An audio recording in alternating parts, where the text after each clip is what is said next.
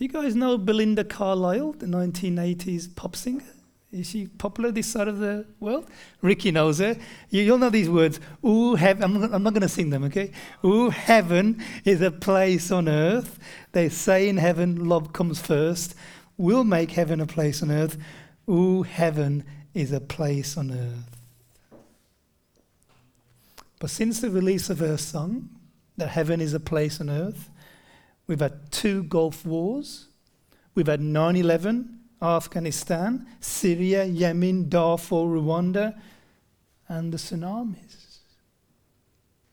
Heaven is not a place on earth, not for the mass, mass majority of people in this world. And if we come closer to home, just look at the realities of our lives. It's tough to make ends meet, is it not? Sometimes it's tough battling with health issues, struggling with shattered dreams. And even when there's something good going on in our lives, life is hurtling along at such breakneck speeds that, that we can't hold on to a good thing. And if we are soberly minded and consider what's before us truly, then we know that it's old age, if we're not already there. Greg? Old age and certain death. It's, it's where it's going. And so we have to ask ourselves oh, where is this heaven on earth? And is there any foundation to such a hope? And I want to take you to Habakkuk. And amongst all that doom and gloom and judgment, show you that amidst despair, there's a voice of hope. As in, there's a Hillsong, isn't there? Song the voice of hope. There is a voice of hope, and it's this. It's right in the middle of the book. It's why we read chapter two. Or Jeff read it for us so nicely. Thank you, Jeff.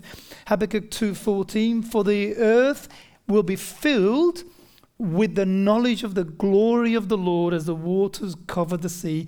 That's heaven on earth. That's the trajectory of this whole book. It's the trajectory of the whole Bible. That there's a, we, we talked about this crossing of the Jordan into the promised land, rich Haven. right? The, the reality is that there's a, there is a real crossing of the Jordan, death, into a real promised land. And that, that's what this book is speaking about. The earth will be filled with the knowledge of the glory of the Lord. I've got a to lower this because I can't focus without my glasses. I don't want to go and get my glasses if I can help it there. There you go. See, the further you put it away, the clearer it becomes. Hey, I can see what I'm doing now. So it's not because I'm a midget, it's because I just need to see at the distance. Okay? So let me begin. So Habakkuk is one of the Old Testament prophets.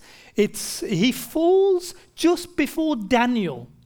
Okay? Uh, this prophecy. It's about the king Jehoiakim.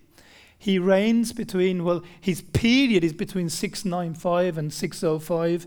If you remember, just after 605, the Israelites get taken into captivity. We're into the book of Daniel then. But just before then, sandwiched between the exile and Josiah, the godly king, is Jehoiakim. He's an ungodly fella. And he's turning the, the nation upside down. Hence why judgment comes on his watch. Here's a, an excerpt of what his reign looks like 2 Chronicles 36.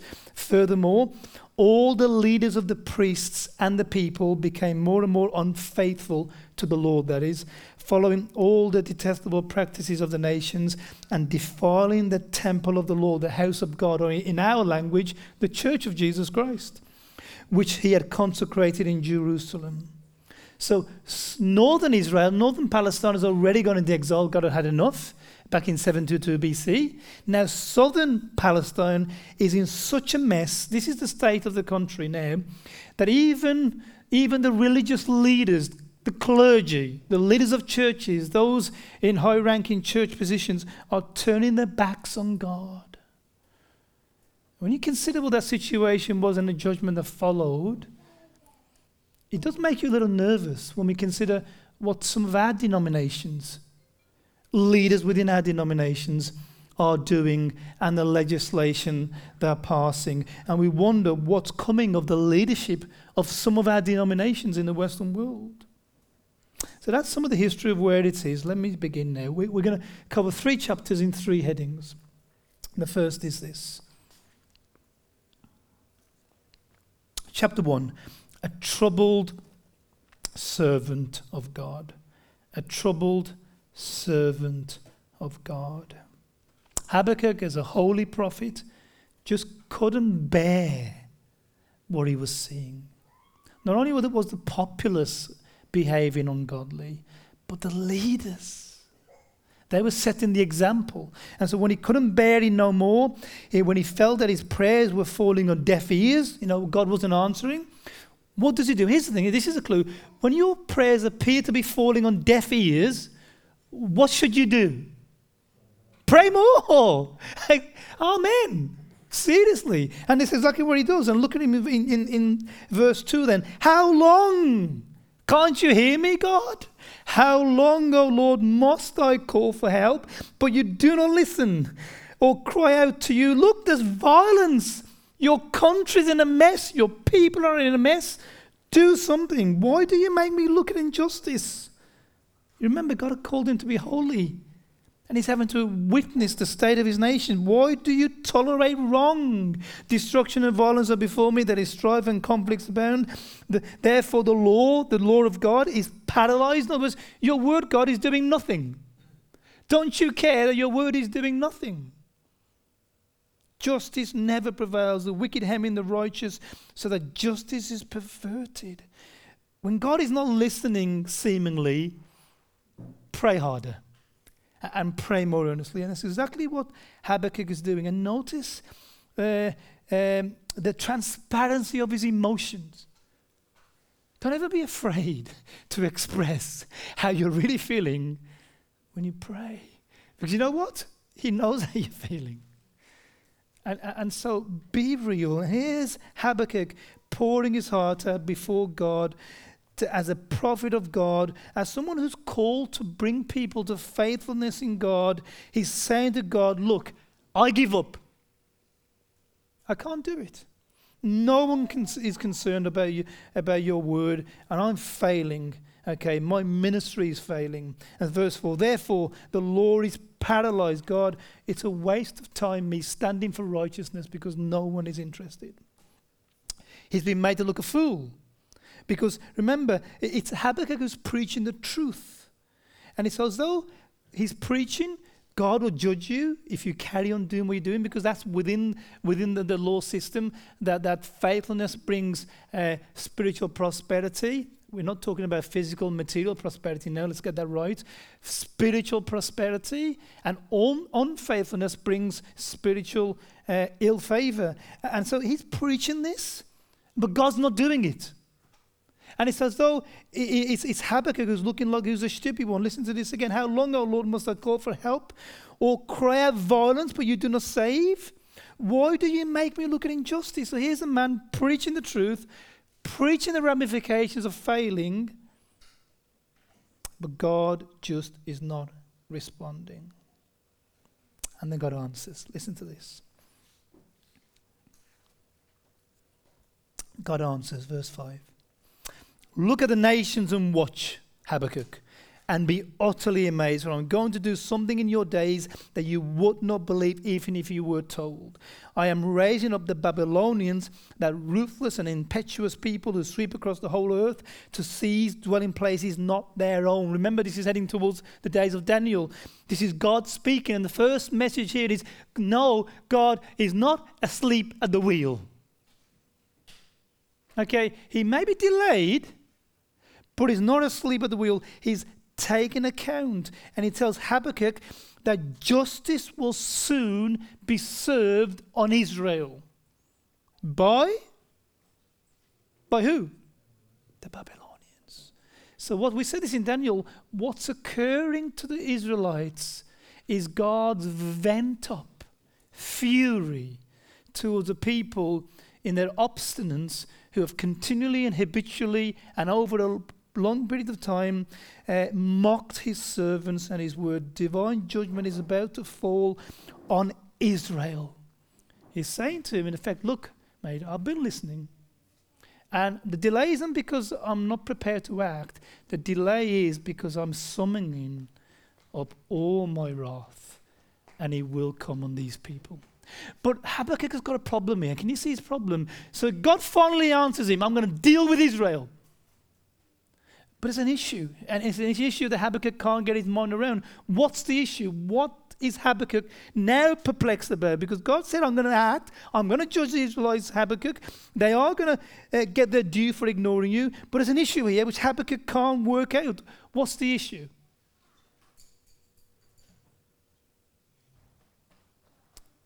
Have a look there. Well, let, me, let me give you a clue. The issue is to do with the instrument. What's the issue with the instrument? Who is going to use? Who is he going to use? And, and, and why is that an issue? The heathens, they're 10 times worse than the Jews. And so, yes, Habakkuk wants these people reprimanded, but the, the Babylonians?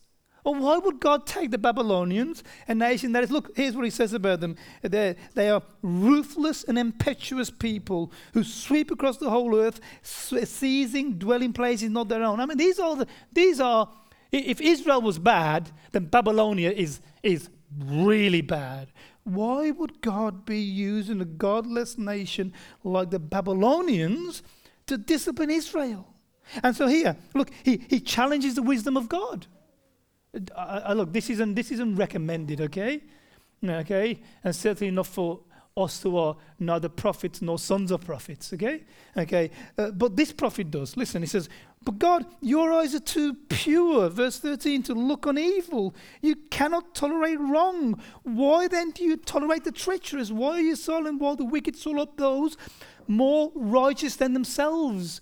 So it's God, but how can you use such a perverse nation like Babylon to swallow up Israel? Okay, they're bad, but these are worse. And so he pours out his heart to God and he again returns to prayer. One of the, uh, the, the subliminal messages in this sermon, if you like, is keep, keep, keep on praying. And so, v- uh, chapter 2, verse 1 I will stand at my watch and station myself on the ramparts. I will look to see what he will say to me and what I'll answer, what answer I am to give to this complaint. So, he's back to God. Okay, he's got his prayer answer, but he doesn't like it. Okay, so he's back for a second dose. He, he, he wants a better answer from God. Okay, a better clarity. And this is chapter 2 now. And our second point now, then the certainty of judgment. Okay, we can look at the ill of Israel as discipline because God does not judge his own people, he disciplines them. What's the difference between discipline and judgment? Judgment is final, discipline is corrective. It, it has, in fact, Hebrews tells us, is a quote of uh, Proverbs 3, that the discipline is loving. Um, you, you, can't quite say that about judgment. Judgment is justice. And so we're going to look at the certainty of judgment for the nations around Israel now. So, concluding chapter 1, when God's people are disciplined, in chapter 2, we see something of judgment. Listen to what God says about the Babylonians then that he's going to use to discipline Israel. Verse 4 See, he's puffed up, Babylonians now. His desires are not upright, but the righteous will live by faith. And here's a contrast. You see, the Babylonians are arrogant and self confident. That leads you away from God. Look, if you ever want to destroy your relationship with God, just become absolutely arrogant and self confident, and you'll be as far away from God as you possibly can. The contrast is this but the righteous will live by his faith. There's, there's difficulty about is this by the faith of Jesus or by the faith of us? I'm not quite sure. But the point simply being this is that faith is what draws us near to God. Next, listen as God denounces the wickedness of Babylon. And I want you to, as you, as, as you listen to these, consider the state of our world today and see the parallels. Verse 6 Woe to him who piles up stolen goods and makes himself wealthy by extortion. How long must this go on? Woe to him who, who, to him who builds his realm by unjust gain, to set his nest on high. Boy, is that not capitalism explained? Verse 12 Woe to him who builds a city with bloodshed and establishes a town by crime. Woe to him who gives drink to his neighbors, pouring it out with, from the wineskin till they are drunk, so that he can gaze on their nakedness. Isn't that, the, isn't that what goes on in our world every Friday and Saturday night? Verse 19 Woe to him who says to the wood, Come to life, or to lifeless stone, Wake up. Can he give guidance? It is covered with gold and silver, there is no breath in it. Idol worship, is that's not just what other religions do, it's what most people in the world do. We make idols of employment, of family, of vehicles, or whatever else it may be. And in verse 20, here's God's response to all this. But the Lord is in his holy temple. Let the earth be silent before him. What's that saying? As God looks over the sins of the Babylonians and by implication the sins of the whole world, and then he finishes off with these verses, but the Lord is in his holy temple, let the whole world be silent before him. What's that in effect saying? Or what's the ramification of that verse? He's still working. He's still working. He's, he's, he has and He's allowing it to happen.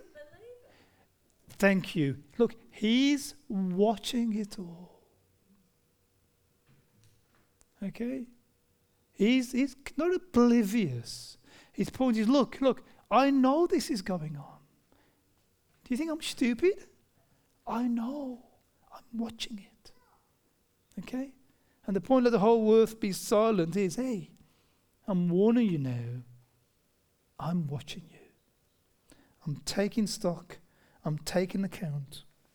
And the point is simply this that it's not a small matter to take God's commandments lightly. Atheism, agnosticism, ignorance is no excuse. It's not a small matter to take God lightly. And these woes, when God repeatedly in this chapter says, Woe, woe, woe, woe, they're not just idle words. We do realize, don't we, that God never speaks an idle word. Those woes are pronouncement of the severest judgment on the Babylonians to begin with, on the world ultimately. But the Lord is in his holy temple, let the earth be silent. That's a prelude to the judgment that the Babylonians will come into. I'm going to come back to that shortly. But it's, it's, it reverberates right through the ages to the end of the world when in Revelation 20 we're told these words Then I saw the great white throne and him who was seated on it. And we talked about this in the, in the home group on, on Thursday. Is up until the New Testament, God was by and large quite an abstract idea to the Israelites. They didn't know quite who he was, how to relate to him. They knew he was the father of the nation. That was just about it. The New Testament develops that, and we see that God is in three persons, and there's three characters. That God is both uh, his Father, his Son, and Spirit. And what we learn in the New Testament is that the one who judges on this great white throne and him who's seated on it is, in fact, Jesus. And he's sitting there and listen, listen, listen to the response. You know, I think we've got to get out of our heads this cuddly little baby that we'd all could just give a cwtch to. That's Welsh for cuddle. Because this is that same baby, now an adult, sitting on his throne. And listen, earth and sky fled from his presence. What's that saying to us about the risen Jesus who's seated on his throne? That if heaven and earth fled, what's that saying about him? That is awesome, fearful. Okay? Forget the buddy buddy images. And I want you to think of Jesus as an awesome Remember John when he sees his vision in Revelation chapter 1? He was buddy buddy with him on earth, wasn't he? He was the one who used to lie on his, on his chest. He was as close as he got to Jesus. When he sees Jesus in this position, sitting on a throne, what's his response? Remember? Does he run up to him and give him a cuddle? He falls to the ground. He realizes that the Jesus he walked with was a masked Jesus. that the real Jesus is God Almighty, an awesome being. So awesome. By awesome, I don't mean cool, I mean awe inspiring, awesome. So awesome that the skies flee in his presence. It's this Jesus who will call to account all who live ill to his days. Look, we told in Matthew 12, look, these are coming from Jesus' own mouth. I tell you, the men will give an account on the day of judgment for every word spoken. We, we, we assume, don't we, that everyone gets away with it. And that, that's, this is what those suicide killers do. We had a guy in, in the UK, a doctor called Harold, Harold Shipman. Did you hear of him? This side of the ocean. He was a doctor who was killing his patients. And then they imprisoned him, waiting trial. What did he do? Killed himself with his, be- with his own belt. And, and he did that because he assumed he was going to escape judgment. And the point is simply this of Jesus, friends nobody gets away with even a single word that they've uttered contrary to God's word. The certainty of judgment. And for Babylon, and this is why in, in the Old Testament days, friends, we see images of judgment. We're going to see now, I'll explain it with Babylon. Let me just ask you to connect the pieces for yourself. We see these images of judgment in the Old Testament because what are they doing for us? What are they telling us? What are they showing us?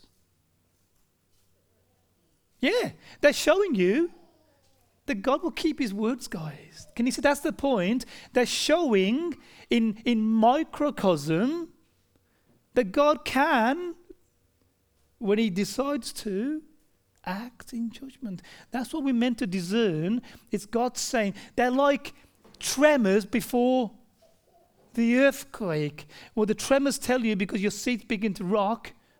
This is going to get dangerous. And I think that's how we're meant to read the Old Covenant, is that these are tremors of an earthquake to come. certain, and this is what this tremor is for Babylon. For Babylon, who was now ruling, thinking themselves high and mighty, in 539 BC, Belshazzar, mighty and his bravado, remember drinking from the goblets of the temple of God, celebrating what a wonderful king he is. And all of, it, all of a sudden, he sees on the wall the writing, remember, Mene, Mene, Tekel, Parsin. And that very night, in his revelry, mocking God, faced the judgment of God. He was killed that very night, apprehended, and uh, the Medes and Persians with Cyrus took over. And he pictures for us, when we read those things, we're meant to think tremor of an earthquake to come. And that's what chapter 2 is telling us, friends, that God will have his day that everyone will have their day in court and justice will finally be meted. When we cry for justice, and we ought to cry for justice, when we see, when we hear of injustice going on, we're meant to get upset. We're meant to, like Habakkuk, cry out to God, God, how long? Why do you let this happen? And his response is, Let the whole earth be silent, because the Lord and he's, in his temple. He's taking out. And finally, coming round to where we want to get to. The certainty of a utopian earth. The certainty of a utopian earth. Chapters 2 to 3. The troubled servant of God in chapter 1 is now found rejoicing in chapter 3. Listen to him. Look, I want you to see the transition of this man despair and crying out to God, How long? And listen to him in chapter 3. Listen to this. Though the fig tree does not bud and there are no grapes on the vines, though the olive crops fail, I'm not so sure about olive crops failing. I like those. And the fields produce no food, though there are no sheep in the pen and no cattle in the stall, though everything is gloomy, gloomy, gloomy, and despair, yet I will rejoice in the Lord. I'll be joyful in God, my Savior. The sovereign Lord is my strength. He makes my feet like the feet of deer. He enables me to, to be jumping on the heights. Tell me, tell me what's changed? Why is this man who was in despair and crying out to God for him to act now in jubilation? There's several answers, and we're going to get to them all. Why? He got revelation of God. Okay, thank you, Jerry. There's more. He's going to bring, yes, so we'll do it in order. God's told him he's going to bring discipline on his own people. He's rejoicing in that because they deserve it. He's rejoicing because God's going to bring judgment on the world at large. But more than that, ultimately, surely ultimately,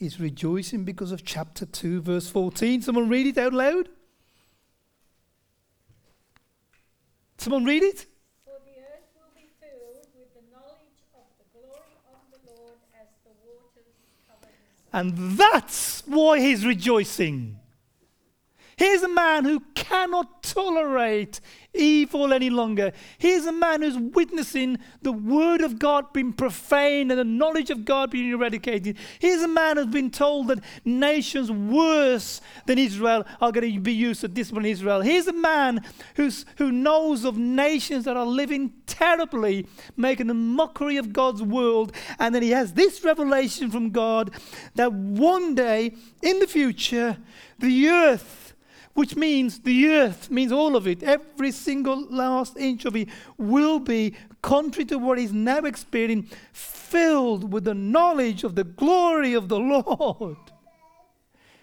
Utopia, heaven on earth. That's why he's rejoicing. I want you to notice that that reality of a heaven to come takes away all the pain and the misery of crops failing do you see that? Of stalled, lacking produce, uh, of everything going wrong. He's telling me, friends, he's telling me that for Habakkuk, if his entire world implodes, if, if he loses his job, if he's, if, he's, if he's salary-less, foodless, healthless, whatever less you can think of, the knowledge of this reality that one day in the future, as certain as God, the earth will be full of the glory of the Lord. We'll have a heaven on earth. That hope of a future certain reality compensates the pain and the turmoil and the sadness of his present predicament. Going to read it to you again. It's lovely though the fig tree does not bud, and though there are no grapes on the vines, and though the olive crops fail, and though the fields produce no food, that there are no sheep in the pen, and no cattle in the stall, yet I will rejoice in the Lord. I'll be joyful in God, my, my Savior. It's why Paul can write to the church at Philippi and say, I tell you, rejoice. And I say it again, rejoice. Because the Christian is called to live above his circumstances and his world, and to be gliding on a plateau above all of that. Let me tell you a bit about what this world looks like. Look, have you ever, I mean, you, you have Jehovah's Witnesses here, as we do back in the UK. Uh, have you ever picked up one of their leaflets with their images, their pictures? They're always like this, aren't they? Have you seen them? Yeah, like this paradise earth where, look, kids are playing with cubs and everyone's working in harmony. Look, there's another picture. Let me give you another one. Okay, look, I'm not selling Jehovah's Witnesses in here, okay, but I just want to show you these pictures. Look, look, and they go, look, here they are, little kids giving a, a, a lion a hug. It's beautiful, isn't it? You look at those things, oh, these weird JWs. That's what you're thinking, isn't it? In fact, look, uh, the, the Aussie ones have Aussie pictures. Look at the next one. Look, there's a koala in this one. you know, tailored especially for Australian audience, audiences. Okay? Look, we look at these things and they may seem a bit bizarre because, after, after all, we do not con- condone Jehovah's Witnessism on the basis that to relegate Jesus from being God to anything less is heresy of the highest standard. Okay? To demote Jesus from his position as God is to be less than Christians. So we're not promoting their ideas here. But what I do want to say is they've actually captured something of the future in those images. Do you know that? They've actually captured something of the future in those images. Because here's what Isaiah says, and we don't know quite how to read this, how literally we're to take it, but I want you to at least read it on face value for now and see how much of those pictures that the JWs put on their magazines are true to reality. Listen to this. The wolf will lie with the la- live with the lamb. The leopard will lie down with the goat. The calf and the lion and the yearling together. And a little child will lead them. The cow will feed the bear. Your, their young will lie down together. And the lion will eat straw like the ox. The infant will play near the hole of the cobra. And the young child put his hand into the viper's nest. They will neither harm nor destroy on all my mountain for. And this is where Habakkuk's prophecy comes in for. The earth will be full of the knowledge of the Lord as the waters cover the sea see. JWs just may at least have that one aspect of the future correct, which is, we, I'm certain they have, which is we're heading towards a paradise planet where lions and little children will be best buddies. When you can take a wild, for you Aussies, koala okay? And, and, cuddle it. Seriously, that is the future. And this is what's making Isaiah rejoice. This is what's giving his, his, his, his, his, his, his, oh, forget that. Uh, this is what's making him happy. Okay? right, okay? And, and we see, and we see Jesus through his prophets pick up on this theme and develop it in the New Testament. Look at it, Revelation 21. Then I saw a new heaven and a new earth. And verse 4, look how the, all the dynamics are different. There'll be no more death, or mourning, or crying, or pain. I mean, who can imagine a world like that? But that's the utopia that Habakkuk sees. And seeing it, it transforms his entire approach to life now, which tells me and tells you what you must hear from your preacher as often as possible. What must you hear? The hope of our future. A minister of the gospel who is not consistently and regularly preaching our hope is robbing us of the very thing that makes life now palatable. Do you see? It's what makes life palatable. It's why we can do without now. It's why we can cope with that illness. It's why we can look death in the face and prepare for it. It's why we can manage when we get that bad news. It's because there's a future There are ways, all the darkness, all the infirmity, all the pain, all the sadness, all the brokenness of this world. The earth will be filled with the knowledge of the glory of the Lord as the waters cover the sea. There's a certainty of a utopian future. I need to finish, but I want to leave you with this. I want to speak to two groups of people. In every church service, no matter how long we've been coming to church, there's always two groups of people those who genuinely love Jesus. I should say three, actually. Those who don't, and those who think they do, but don't. Those who do, those who don't, those who think they do, but don't, but they don't. So let me speak to all of us here, and whoever we are, the Lord knows. The first thing is this look, this utopian earth is only for those who love Jesus. I was sitting working in my uh, office this morning. I try and avoid these personal illustrations, but this one was so lovely, I've got to use it. And Tiffany was in the other room, and she was drawing away, and I could hear a little song I love you, Jesus, I love you every day. And the words to that effect. And it just reminded me that's the center of faith. Let me ask you this Do you sing those songs to Jesus? When was the last time you said, I love you, Jesus? Seriously, when was the last time, personally, between you and Him, you just said, Jesus, I love you? It's, it's the ultimate mark of genuine faith. And so, friends, do you love Jesus? For God so loved you that he gave his one and only Son, that whoever believes in him shall not perish but have eternal life. The new earth is only for those people who love Jesus. For those of us who, who, who, who are of faith, here's what Jesus says. Those of us who profess faith, and I want to challenge you as well as encourage you with these verses. Matthew 24, it's he who stands firm to the end will be saved.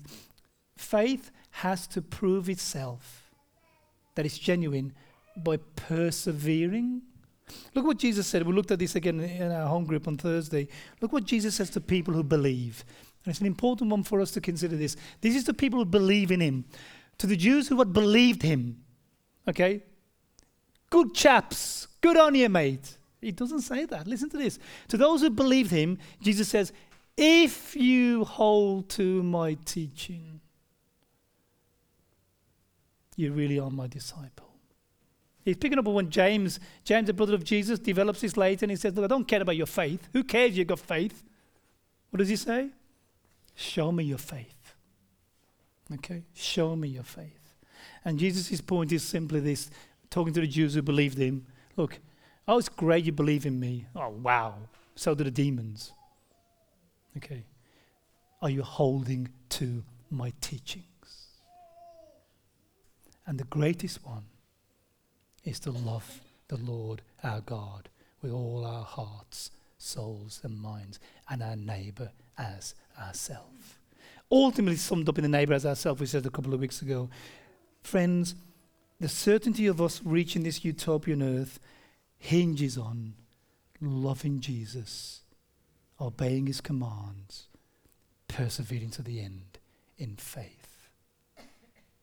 May none who are sitting here today or standing be absent from that kingdom to come. God, have mercy on our soul.